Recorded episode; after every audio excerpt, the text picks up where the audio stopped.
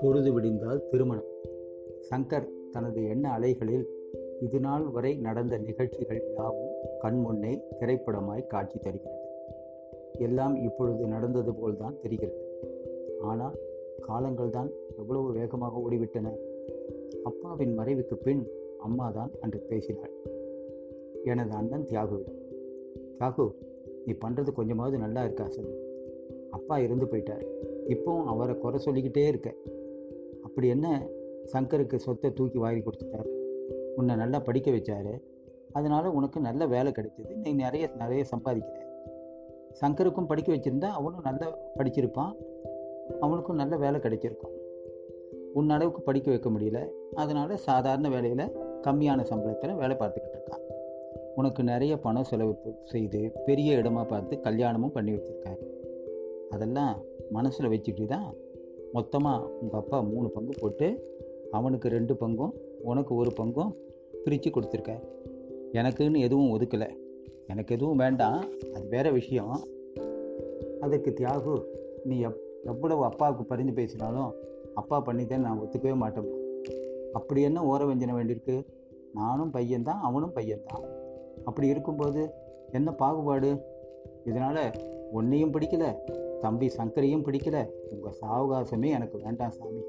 நான் தனியாக போகிறேன் நீ அவனோட எப்படியாவது இருந்துட்டு போ என தியாகு சொன்னான். தியாகுவின் மனைவியோ அவனுக்கு எவ்வளவோ அறிவுரை சொல்கிறாள். கேட்பதாக இல்லை.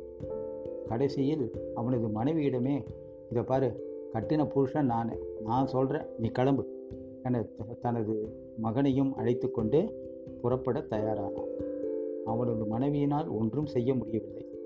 வேறு வழி இல்லாமல் தனது மாமியாரிடமும் மைத்துனம் சங்கரிடமும் விடைபெற்று புறப்பட்டாள். சாதாரணமாக பெண்கள் தான் இந்த மாதிரி நேரங்களில் எதிர்குரல் கொடுப்பாங்க. ஆனால் இங்கேயோ ரொம்பவும் வித்தியாசம். அவள் மனைவி தனது மாமியாருக்காகவும் சங்கருக்காகவும் பல தடவை பரிந்து பேசுகிறாள். ஆனால் பலன்தான் ஒன்றுமில்லை.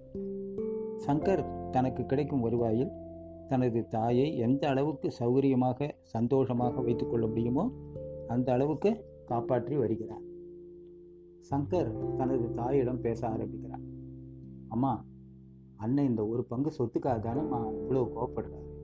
அதை நான் போய் கொடுத்துட்டு வந்துடுறேனே அவர்கிட்டயே. சும்மா இருடா.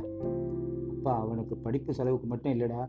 மற்ற எல்லாத்துலேயும் முதல் முதல்ல நம்ம குடும்ப வாரிசு பிறந்திருக்கான்னு சொல்லி சாப்பிட்றதுக்கு ட்ரெஸ்ஸுக்கு விளையாட்டு சாமான் அப்படின்னு நிறைய அவளுக்காக செலவு பண்ணியிருக்காரு உனக்கு சுத்தமாக ஒன்றும் பண்ண முடியல. உனக்கு செய்யணும்னு நிறைய ஆசைப்பட்டார். ஆனால் முடியல. அது சரி. என்னை வச்சு இவ்வளோ நாளாக காப்பாற்றுறல்ல அதுக்கெல்லாம் பணம் வேண்டாமா? நீ உன் வேலையை பாருடா போடா. அத்துடன் இருக்காது நீ கொஞ்ச நாளாக எனக்காக எவ்வளவு மருத்துவ செலவு வேறு பணம் பணம் செலவு பண்ணிகிட்ருக்க இன்றைக்காவது இது வரைக்கும் என்னை வந்து பார்த்துருக்கானா? எதுவும் இல்லை. என்றாள் அம்மா. அதுக்கு சொல்லலைம்மா. எனக்கு இன்றைக்கு உன்னை தவிர அண்ணன் குடும்பம் தானேம்மா. மற்றபடி சொல்கிறதுக்குன்னு யார் இருக்காங்க உறவுக்காரங்க? உன் சைடும் இல்லை அப்பா சைடும் இல்லை. பார்க்கறதுக்கு பகட்டாக இருந்தா உறவுக்காரங்க மட்டும் இல்லைடா. பக்கத்தில் உள்ளவங்களும் உறவு பந்தங்களாக இருப்பாங்க. கையில் ஒன்றும் இல்லைன்னா கல்லும் உன்னை தடுக்கி விட்டுடும். அதுதாண்டா உலகம். புரிஞ்சுக்கோ. சங்கரின் அம்மா உடல்நிலையில் சில தளர்வுகள் தெரிந்தன. வயசாகுது இல்லையா? அவள் நினைத்தாள் சங்கருக்கும் ஏதாவது பணம்? பெண் பார்த்து தான் இருக்கும்போதே கல்யாணம் செய்து பார்த்து விட வேண்டும். என்று அதேபோல் சாதாரண குடும்பத்தை சேர்ந்த ஒரு பெண் அமைந்தாள். குணத்தில் ரொம்ப தங்கம் ஆகும் திருமண தேதியும் நிச்சயிக்கப்பட்டு எல்லா ஏற்பாடும் செஞ்சாச்சு. திருமண பத்திரிகை அவன் அண்ணன் தியாகு பேர்லேயே அச்சிட்ருக்கார் அம்மாவால் நடக்க முடியாதால சங்கரே போய் நான் அண்ணனை போய் கூப்பிட்டுட்டு வரேன்னு சொல்லிட்டு அவங்க வீட்டுக்கு போகிறார் அண்ணனிடமும் அண்ணியிடமும் எல்லா விஷயத்தையும் சொல்கிறார் டீட்டெயிலாக அம்மாவால் முடியல. மேலும் அண்ணி தான் அம்மா ஸ்தானம். அதனால் அண்ணியை நீங்களும் தான் வந்து என்னோடய கல்யாணத்தை நல்லா சிறப்பாக நடத்தி கொடுக்கணும் அப்படின்னு ரொம்ப உணர்ச்சி வசப்பட்டு சங்கர் சொல்கிறான் அண்ணி ரொம்ப சந்தோஷப்பட்டுட்டான் முன்னாலே வந்து முன் நின்று எல்லாம் செய்து தருவார் உன் அண்ணன். நீ பயப்படாமல் பெருமைப்பட சொல்கிறாள். நீ பயப்படாமல் போ. அவளது அண்ணி சொன்னாள். அண்ணனோ யாரை கட்டி நீ வாக்குறுதி தர?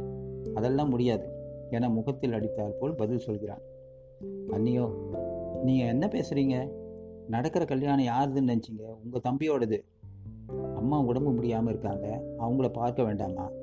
அப்பா அம்மா அண்ணன் மூணு ஸ்தானத்துலேயும் இப்போ நீங்கள் தான் இருக்கீங்க. மேலே நினச்சி பாருங்கள் நம்ம கல்யாணத்தை அன்னைக்கு முன்னாள் இரவு அன்னைக்கு உங்கள் அம்மா உங்களை மடியில் வச்சு கொஞ்சி எவ்வளவு ஆறுதலாக என்னென்னவோ பேசிக்கிட்டு இருந்தாங்கன்னு நீங்களே சொல்லியிருக்கீங்க இல்லையா? என்றான்